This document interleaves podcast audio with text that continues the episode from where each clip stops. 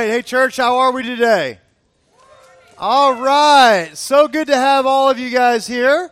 Welcome, welcome. I'm Jeff, and I'm one of our pastors on our staff. And today, you are in a treat. We are kicking off our series at the movies. We're going to pull some uh, some biblical truths from the movie Guardians of the Galaxy. All right. If you've ever been a part of uh, our series in the past, we've done this a few different times. It really makes it a great, great uh, segue into this season. Uh, as we talked about last week, we know this season uh, can really be difficult for a lot of folks.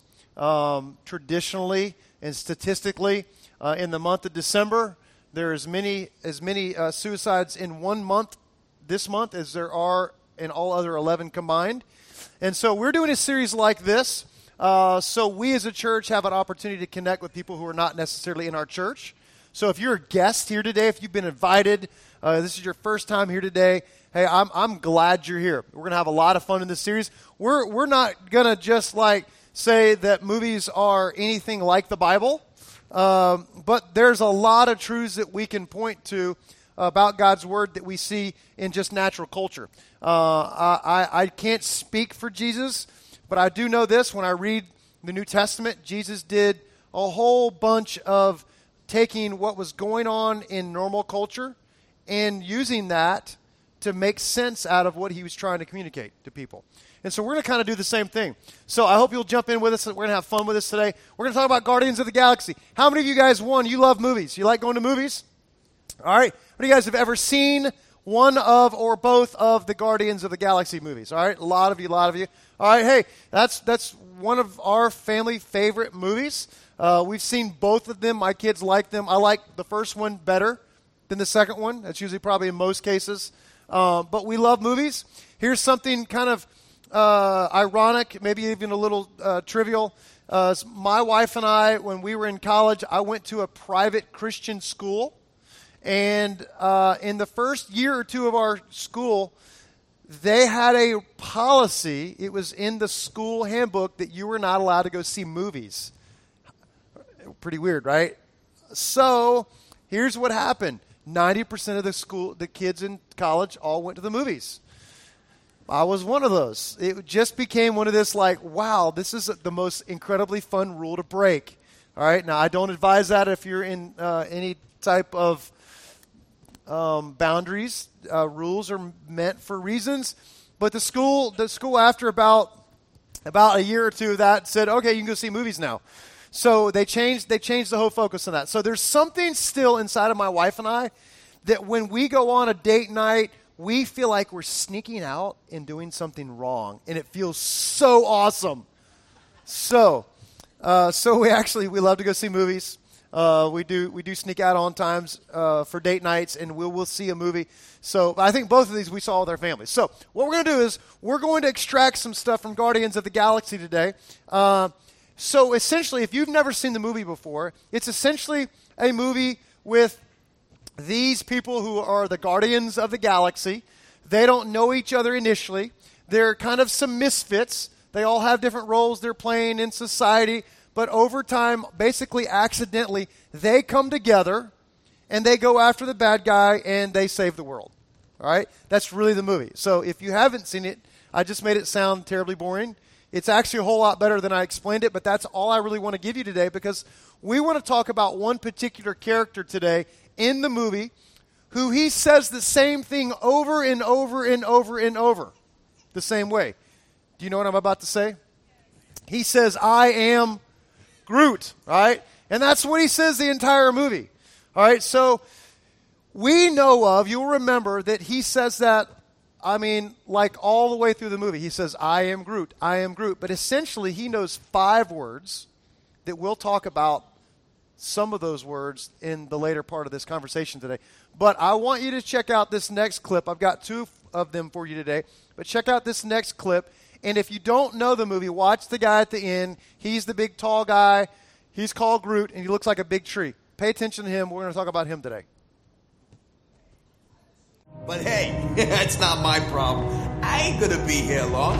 I've escaped twenty-two prisons. This one's no different. You're lucky the broad showed up, because otherwise me and Groot would be collecting that bounty right now, and you'd be getting drawn and quartered by Yandu and those Ravagers. I've had a lot of folks try to kill me over the years. I ain't about to be brought down by a tree and a talking raccoon. Old? What's a raccoon? What's a raccoon? It's what you are, stupid. Ain't no thing like me except me. So this orb has a real shiny blue suitcase, Ark of the Covenant, Maltese Falcon sort of vibe. What is it? I am Groot. So what? What's the orb? I have no words for an honorless thief. Pretty high and mighty coming from the lackey of a genocidal maniac. Yeah, I know who you are. Anyone who's anyone knows who you are. Yeah, we know who you are. Who is she? I am Groot. Yeah, you said that. I wasn't retrieving the orb for Ronan. I was betraying him. I had an agreement to sell it to a third party. I am... Well, that's just as fascinating as the first eighty-nine times you told me that. What is wrong with Giving Tree here? Well, he don't know talking good like me and you. So his vocabulistics is limited to I and am and Groot. Exclusively in that order. Well, I tell you what, that's going to wear real thin real fast if I... All right. Everyone look to your neighbor and tell them you are Groot. Say, I am Groot. Everybody do that real quick for me. I am Groot. All right. So today, we're going to talk about really knowing who we are. A lot of us, and this will make sense as we go along, a lot of us, we live our lives as though I am Groot. We do a lot of I-ing. And we're going to try to point ourselves to where Paul points us in this passage we're going to look at today in Romans. So if you've got a Bible today, we're going to look in uh, one of the most famous books, one of the most famous books in all the Bible. It's Romans, written by this guy named Paul, who really helps us craft in our minds who we are in Christ. Um, and so let me let me just we're just going to dive in today. We're going to unpack this. I think there's a profound message in this for me, for, for myself. Uh, I'm living this out daily with some struggles that I have, and I think this will be good for all of us today. So if you've got a Bible, Romans chapter twelve. If not, uh, no Bible, uh, we'll show it up on our screens. We also have some message notes today, so you can bust those out. We'll have a couple little fill-in-the-blanks that I'll help you with. Romans chapter twelve, we're going to start in verse one.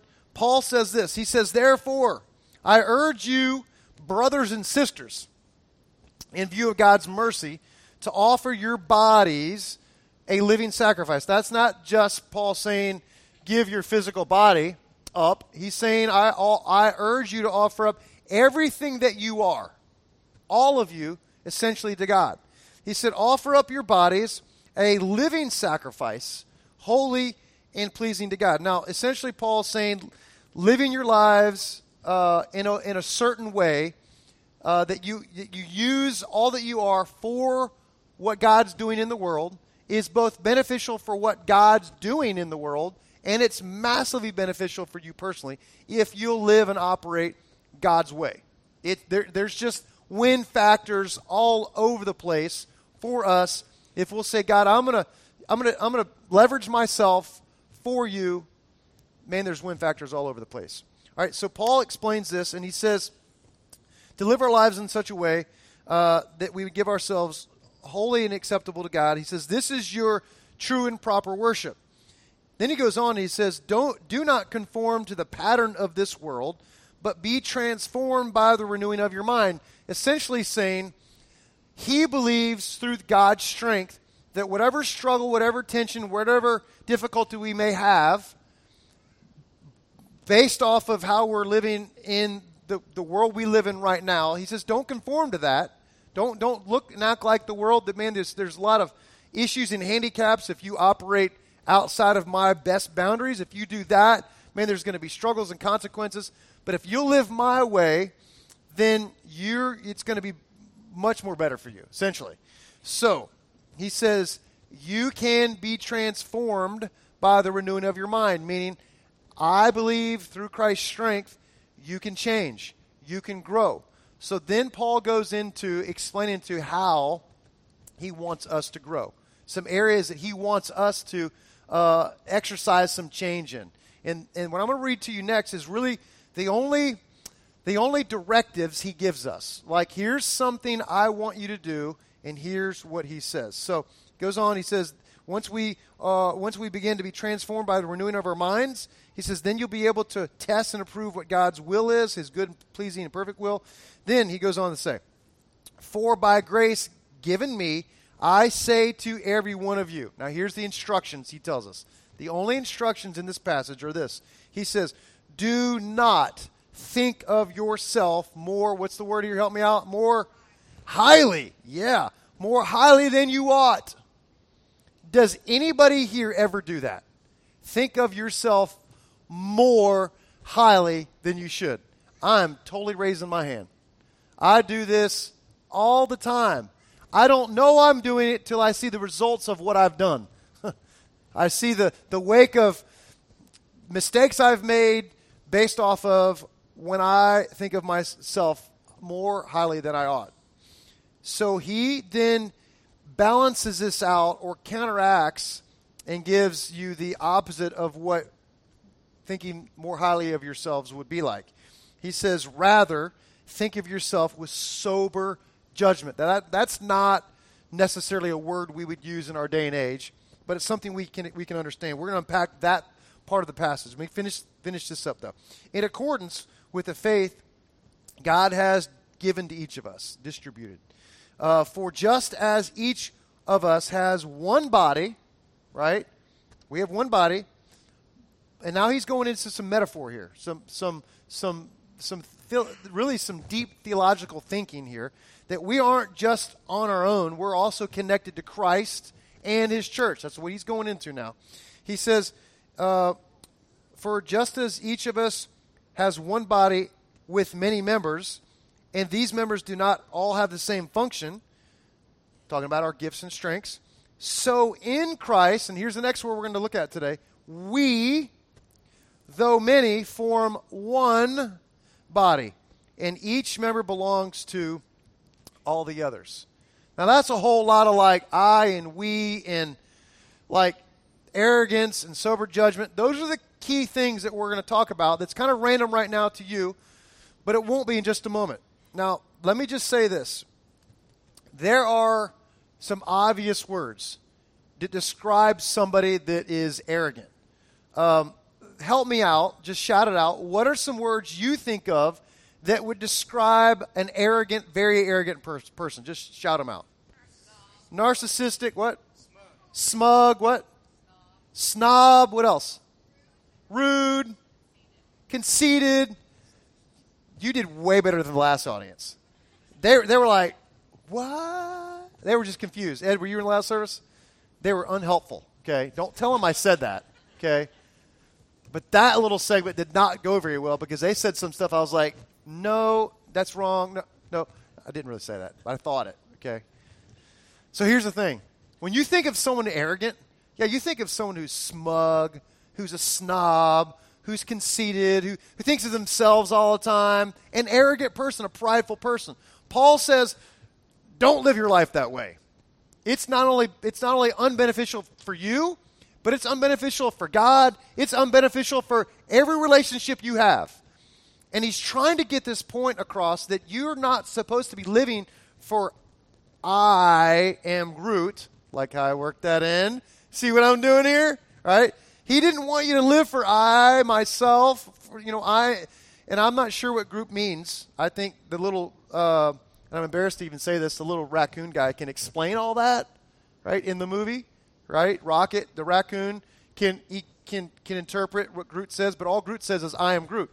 So what I'm trying to help us see and what Paul's trying to help us see is you got two sides of this coin here. You got arrogance and you got sober judgment. Now, what are some words that help describe sober judgment? Now that's a little, that's, that one's more difficult. But how would you de- describe the word sober, sober judgment in light of arrogance? Over here on this side, what would you say?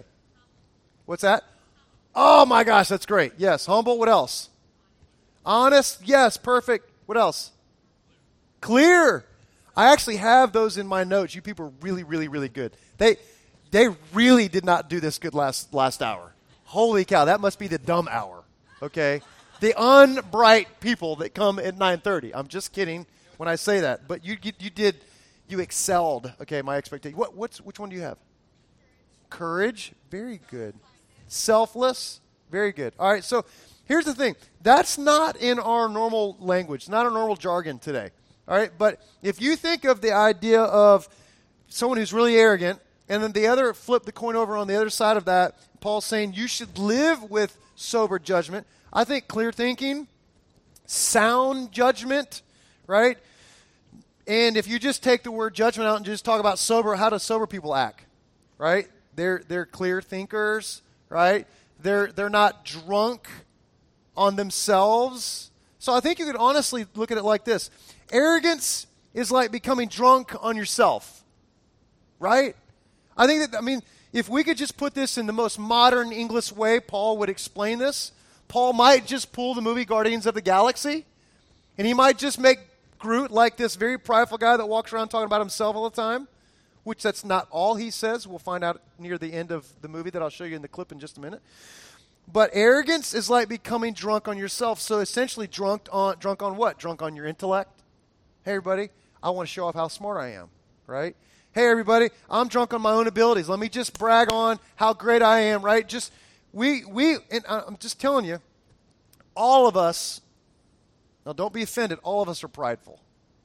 All of us are prideful. There's not one of us who's not. How do I know this? Well, there was an angel who started out pretty doggone awesome. His name was Lucifer, and he was arrogant. He was prideful. He he became more and more that way, so much so that God kicked him out of heaven. He is now known as Satan today. I don't know if you guys know that. That's in Scripture. And so, man, th- there's there's a world of pride going on. And I know this. And in so many different ways, we we we can become arrogant and act out this arrogance thing. So um, I'm going to give you a couple thoughts that we have in your notes today about this idea of arrogance and how how how it can mess us up. So if you got some notes today, jot these down. Arrogance is a deterrent to relationships. First thing out of the gate that I think we think about relation about uh, our lives in general and what arrogance does. Arrogance can can really mess up relationships. I, I can recall one of my very first like real real legitimate fights with Christy, and um, this this was one of those I'm embarrassed about.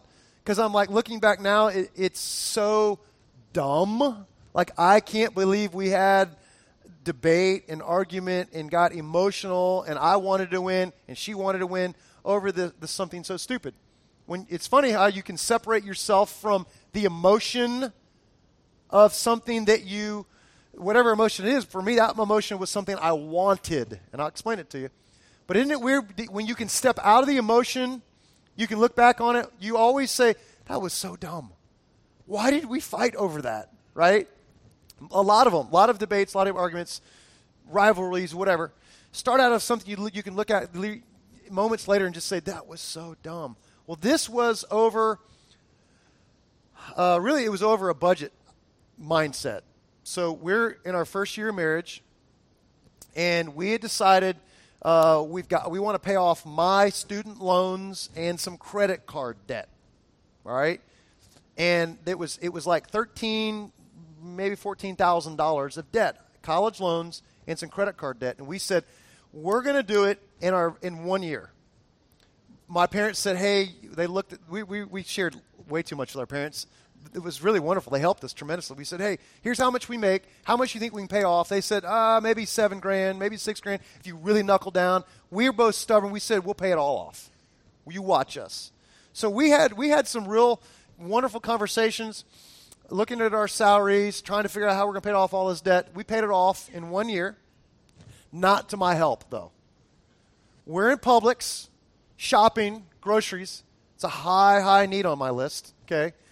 And we are walking through the, the, the department store, grocery store, and we're picking out all this stuff, but there's no meat, right? And I'm hungry. And so we walk by the meat department, and you know, you, you, you can have your eyes closed, and you can smell it, and you can feel it. One, it's cold, feels good. There's something that draws me to the meat department. We're walking through there, and I grab a couple steaks, throw it, throw it in the grocery cart. And she's like, no, no, no, we can't do that. Remember, we talked, and I said, oh, no, no, we can do this. This is just like, I mean, it was like, it was like eight dollars. It was like like flank steak, or it was like strip steak or skirt steak, something like the most expensive kind of steak there is, right? And so I throw it in the cart. She picks it up and puts it back. And I'm like, oh, no, no, this is not how this marriage is going, okay? And I'm like, seriously, come on, let's just, and I always first go towards, hey, we're making memories, okay? We're making memories. It's Friday night. We got, I mean, we're going we're going to grill out, babe. And we lived in this apartment complex. It had a pool. It had tennis courts. I said, we go down by the grill. We can swim. We can, you know, you can you can swim up to the to the grill bar that I'll make for you, right? And I'm just trying to build this whole night up. And she's like, no, put it back. And I'm like, no, seriously, we're seriously. Let's and she we we had it out right there in Publix. It was all over me and my wanter that was turned up because I wanted some meat.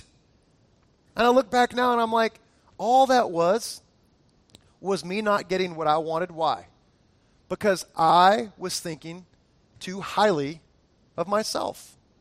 And what happens in so many ways is we think, when we are thinking higher of ourselves, we equate all of our wants, all of our needs, all of our desires. This is not a conversation of you, sh- you shouldn't want something. This is not a conversation of you couldn't serve somebody and, and, and give them a steak. Okay, that's what she should have done. Okay, just kidding. This is a conversation about how many ways can you think of that arrogance infiltrates your life? For me, it's all over the spectrum. In so many different ways, I fail to recognize in those small moments of where pride's creeped in and I'm somehow self-preserving, self-sacrificing, not for somebody else, but for me. And I do it all over the place, and I recognize it most in relationships. So it's huge. Arrogance is a deterrent to relationships. And Paul writes to the church and says, you should think less highly of yourselves. Now, I know that goes against pop pop culture, right? Doesn't doesn't everybody say you should take care of yourself, you should serve yourself, you should you should own this, you should take care of this? Doesn't isn't that what our culture tells us? Doesn't it say that? We flip the coin over and Paul says, no, no, be careful with that because there is so much danger if you walk that road of arrogance. You can ruin relationships around you if you exist for, for yourselves. He says that can mess things up royally. Now, I just I thought that that this is this is pretty pertinent. I, I, I was jotted this down. I pulled this. Humility pulls people together, but arrogance pushes people apart. Have you ever been around someone who's humble? They're just gracious. They're kind. They're not serving themselves. They're they're loving and serving on you. Are you not just gra- do you just not gravitate towards those kind of people? Humility pulls people together. Arrogance rubs, it's a friction, it pushes people apart. So Paul says, your high opinion of yourselves is causing you to be disconnected with others. Arrogance is a deterrent to our relationships. The second thing that we notice in this passage is arrogance is a deterrent, is a, is, is a detriment to yourselves, to ourselves. It's a detriment to yourself. You cannot be happy and live a prideful, arrogant life. It cannot be done. It, it, it is just the, it's so, it's so opposite of what we think. I think when I run after what I want and I get what I want, I'm so happy now. But how many of you have ever gone after something, hunted for something, shot for something, you got it, and then you're, there's like, well, that didn't make me feel all that much better. Have you done that? Have you done that? I do it all the time. I'll shop and I'll be, it's some man thing that I want and I go after it and I find ways to make it happen. Do you do that? I, I find ways to make stuff happen when I really, really, really, really, really, really want it. I, I figured out. I figured out I make it happen. I get it and I'm like, on to the next thing, right? I mean, it's just, it, there's, there's something in us that if we go hard after something that we want, oftentimes what happens, we'll leave a wake of people in the distance. I wanted it so bad, arrogance was driving it, and look what I did to get it, and I've hurt somebody around me. So arrogance is a deterrent to relationships, and it's a, det- it's a detriment to myself. So when I've hurt someone around me, Then I'm in a place that I'm like, well, now, now, now I'm hurt. Now I'm upset. Now, now there's friction that's happened, and now the relationship's messed up. And that happens with both people, like physically around me. It happens in our relationship with God. And essentially, it hurts, it hurts me. It hurts us. When we live our lives that way, it hurts ourselves. And here's the thing. There'll always, always, always, always, always be a tendency in us to think more highly of ourselves. So, in the New Testament, uh, John, one of the writers of the books of the Bible, says this, and I think this is where we flip the switch and we go, okay, what do we do from here? How do we take the I am Groot mentality and how do we switch it to where God would want us and help us go? John says it like this in, ver- in uh, chapter fifteen, verse twelve. He says, "My command is this, love each other as I have loved you. Greater love has no man than this, than to lay down their lives for, for someone else's friends." Now, people who are living arrogant lives, they aren't the first to step up and lay down their life for someone else. Now, I'm not saying, because all of us have pride, I'm not saying that's always how you are. I know there are times you're going to love others, serve others, sacrifice for others.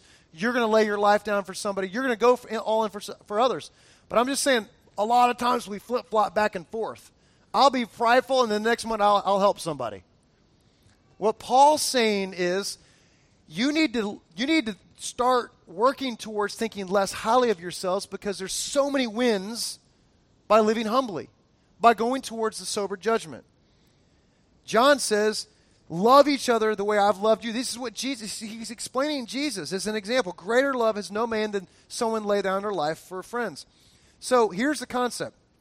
As we grow to become more like Christ, we will begin to live others or love others more than ourselves. Let me say that one more time. As we grow to become more like Christ, we will become or will begin to love others more than ourselves. So, back to the movie. Guardians of the Galaxy. The ship is going down, and Groot recognizes that things are bad and things look hopeless. And I want you to notice Groot's new words. Check it out.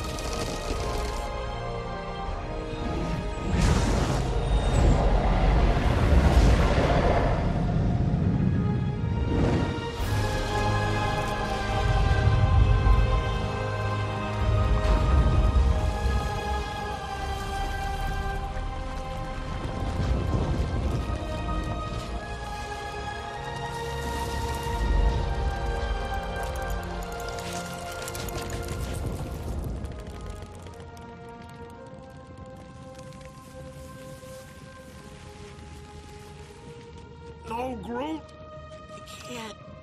You'll die. Why are you doing this? Why?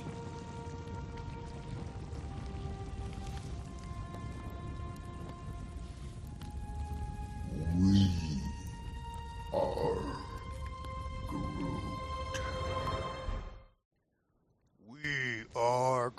That was Vin Diesel. That crazy? Just picture Vin Diesel saying, "We are Groot." All right, so here's here's what's cool about this.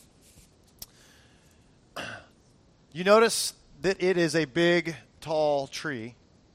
And what's the first thing he does to go help and rescue everybody? He starts to reach out and grab. All right, so when I do this, what does it look like? It looks like a cross. Isn't that, that kind of crazy? Isn't that kind of cool when you, when you think about that for a moment? It's funny how so many movies pull something that is essentially that comes from the Bible.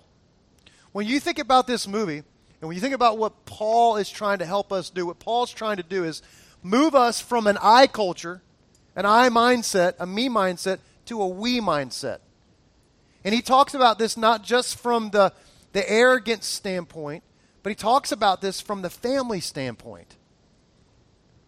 So there's all these, there's all these things going on in this passage. It's an amazing passage. So here's my thoughts as we kind of wrap this up. I think about the whole we are group concept. Yeah, we, we, we ought to live our lives where we serve somebody else and think less of ourselves. But I always get trapped up in that because I, I've, I've tried to do that. Just by, I, I've read so many books on, you know, being a better man and, and trying to quit this and, and trying to be better at doing this. And I tell you what always happens to me. On my own, I always fall short. I always fail. I never, I never, I, I don't make the improvements. I don't make the changes that I want to. There's two parts to this. God wants us to grow and change. He wants us to live lives that are less arrogant, look more like him. But here's, here's the big picture of the Bible. It's never about running towards getting better and fixing yourself. That's not really what this is all about. This whole message, even that last scene, is all about running to God, running to Jesus, because it's, it's, it's only in him and through him that my life can be different. That my life can be transformed as, transformed, as Paul said. So if I want to be less about me and more about others, I run to Jesus. But here, here's, here's the other f- side of this. Some of you today, you, you, you are in need of exactly what just happened in that last scene. You are in need of a rescue. You're at a place in your life right now where marriage is broken. You've been living for I. And maybe, just maybe this morning, maybe something's going off in your heart and your mind that you would say, you know what? I've never bowed the knee. I've never said, God, I need your help. I've never said, Jesus, I want you to be the, the leader and forgiver of my life. Or I, you've never even looked at God for, for your hope.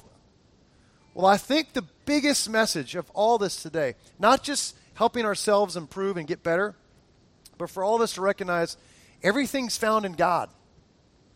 Life improvements, improvement to your marriage, growth, but probably the most important thing is this idea of grace. That, that's a that's a that's a uh, that's a big move on that tree guy thing, right? He just basically said, and I think I think the little rocket raccoon guy, when he asked him, "Hey, why are you doing this?" I, I think Groot already knew why he was doing it, right? He recognized that apart from what he could do, they're all going to die. They would, life would be miserable apart from what he could do. That's the message of Jesus. That's the message of the cross for us.